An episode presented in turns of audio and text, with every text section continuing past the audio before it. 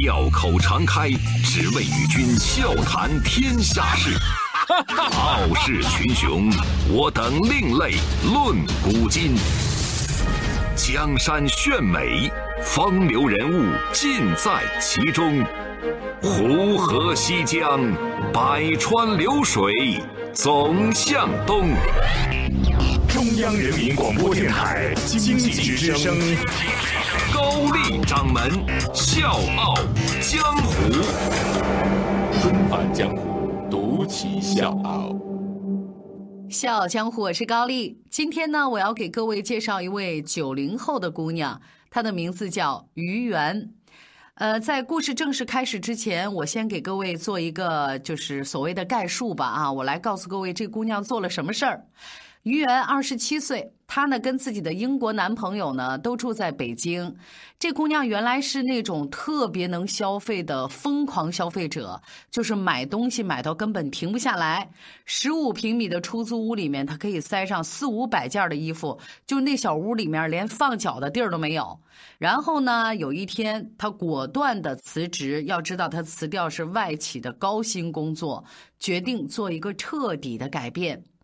怎么改变呢？三年的时间。他没买过一件衣服，没用过一个塑料袋，没买过一瓶矿泉水，甚至没点过一次外卖。结果呢，在三个月的时间里，这对小情侣呢只产生了两小罐的垃圾，生活成本呢也是大大的降低了。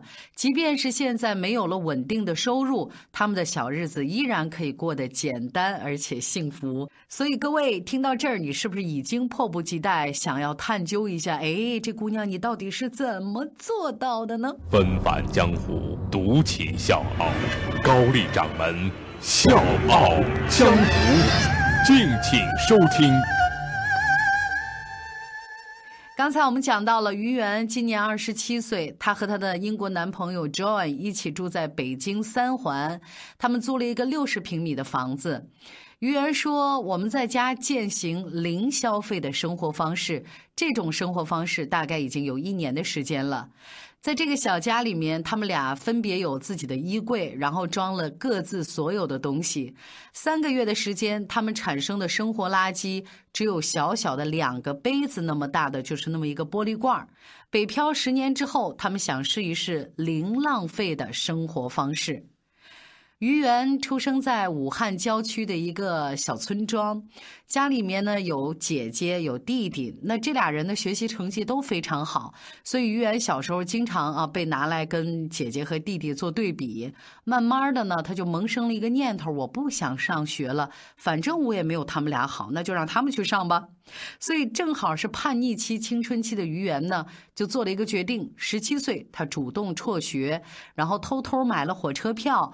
通知父母之后，他就独自到了北京，住在十五平米的出租屋里面，生活用品还有衣服啊，就是越堆越多，房间里经常连落脚的地儿都没有。两年前，他在网上呢看到了一个视频，讲的是美国的一个家庭，是一家四口，他们一年的垃圾呢只有一个罐子。于媛看到之后，当时就特别的震惊啊！他说这也是他第一次知道世界上竟然有零浪费这种生活方式，然后他就开始反思自己自己的生活方式，我是不是真的过得有点浪费了？二零一六年的春节，于媛从老家回到北京之后。被房东告知说我已经把房子卖了啊！你两个礼拜之后你就必须得从这屋子里搬出去。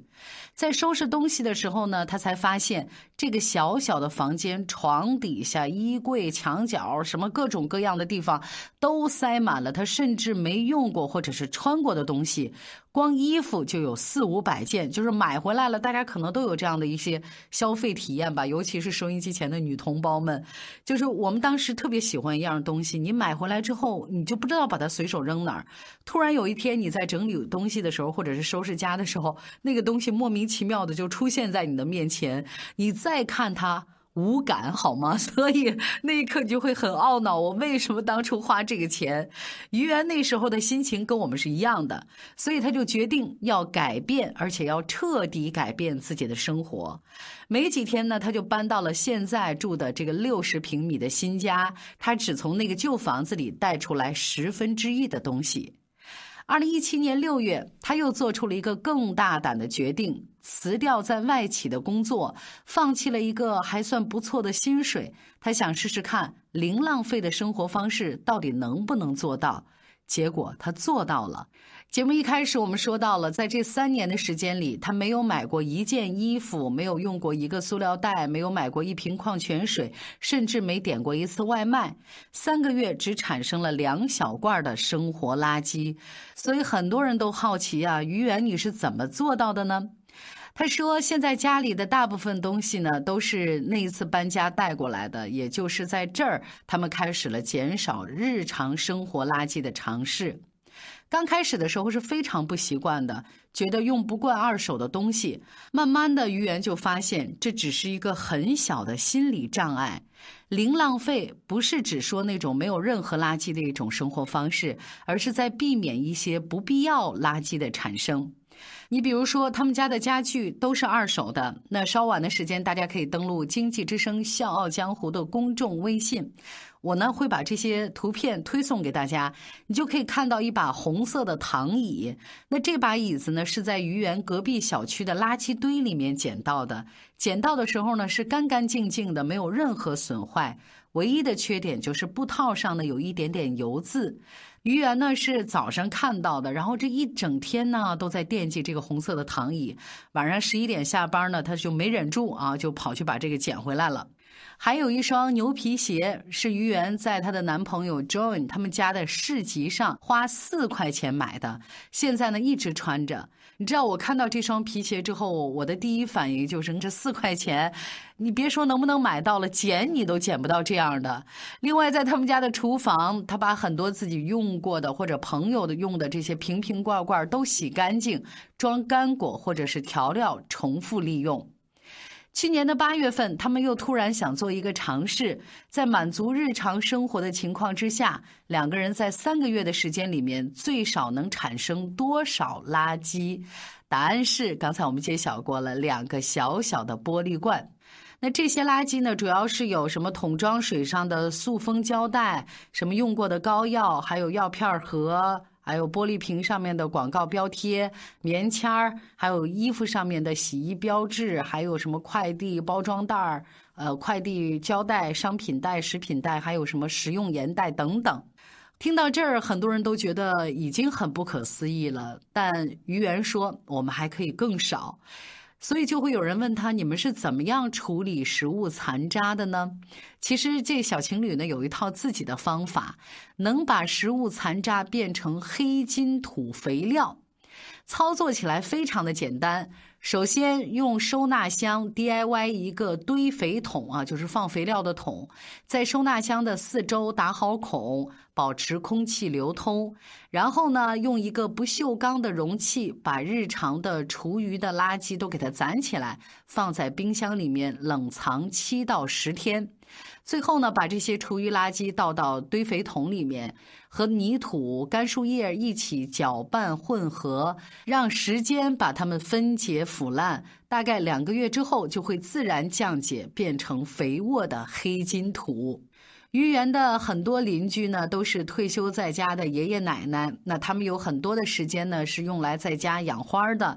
所以呢，愚园他们除了留一些自己用之外，大部分的黑金土都送给了这些爷爷奶奶们，或者直接埋在楼下的小区花池里。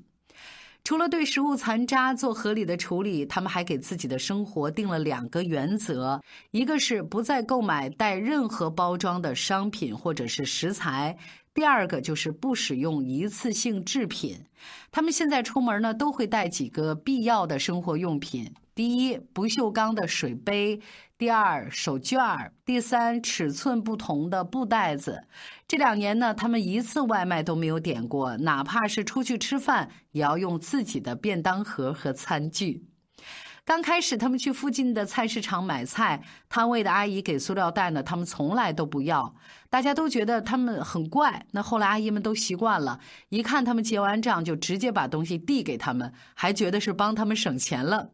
还有就是平时个人护理方面的用品，比如牙刷、牙膏、洗澡用的沐浴液，这些都是他们亲手做的，用的原料呢都是无添加的，可以降解的，不会产生垃圾。而最让高掌门作为女性觉得不可思议的是，他们连这样东西都找到了替代品。周一到周五早间五点，下午四点。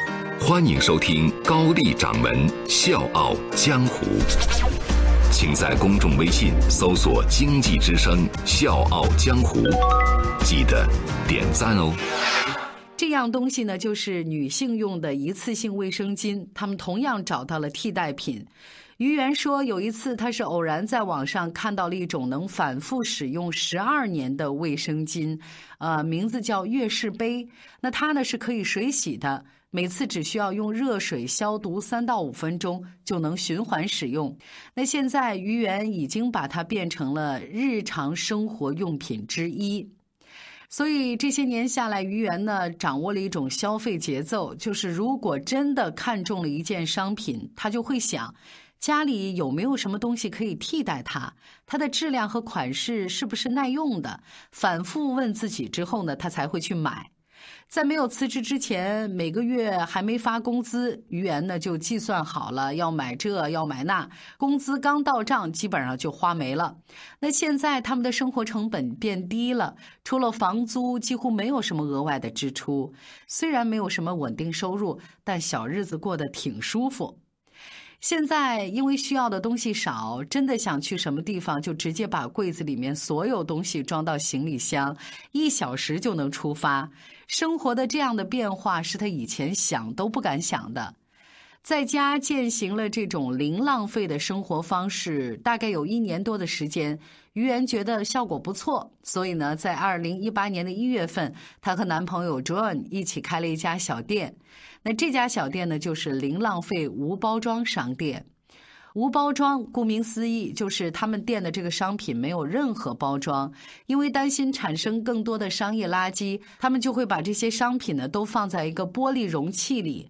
从三月到现在，他们的商店只产生了一罐垃圾。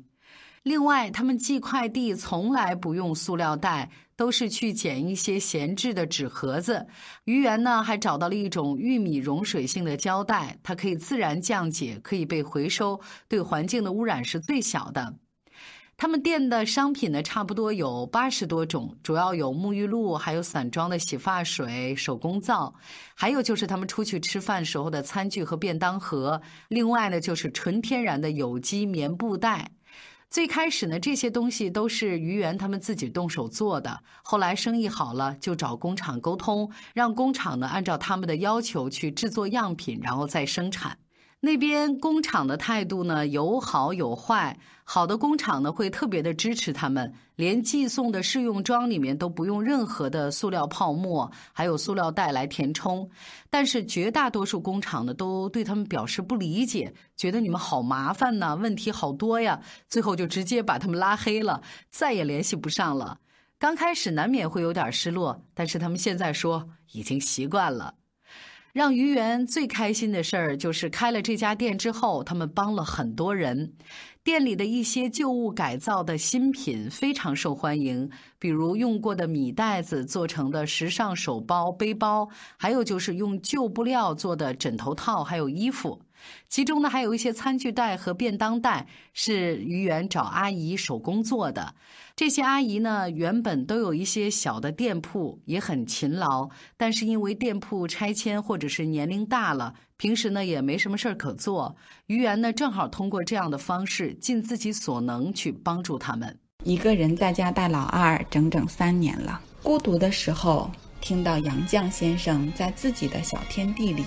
过着充实而有意义的生活，这个故事引导我静下心来，利用碎片时间学习，每天进步一点点，要做孩子们的榜样。前几天跟丈夫生气，听到舒马赫的妻子排除万难，对深爱的丈夫不离不弃。这个故事告诉我要珍惜身边的每一个亲人。教育儿子的时候，不需要多说什么，只是让他听听 C 罗的故事。要向 C 罗学习，要相信善良，传递善良。给小女儿选择道路的时候，叶嘉莹先生的故事再次为我指引了前行的方向。希望诗词能成为他的最爱，希望我能成功，希望《笑傲江湖》的故事能陪伴我们的王小糖包和王大糖包一起成长。我们坐在高楼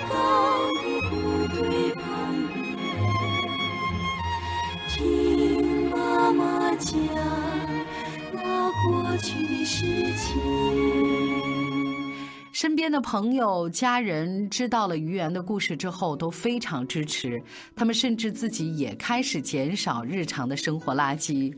于园说：“一个人的力量虽然看着很渺小，但如果你真的去做，就会影响身边很多的人。我觉得这是一件有益的事情，有益的事情就一定会走得更远。”小江我是高丽，明天见。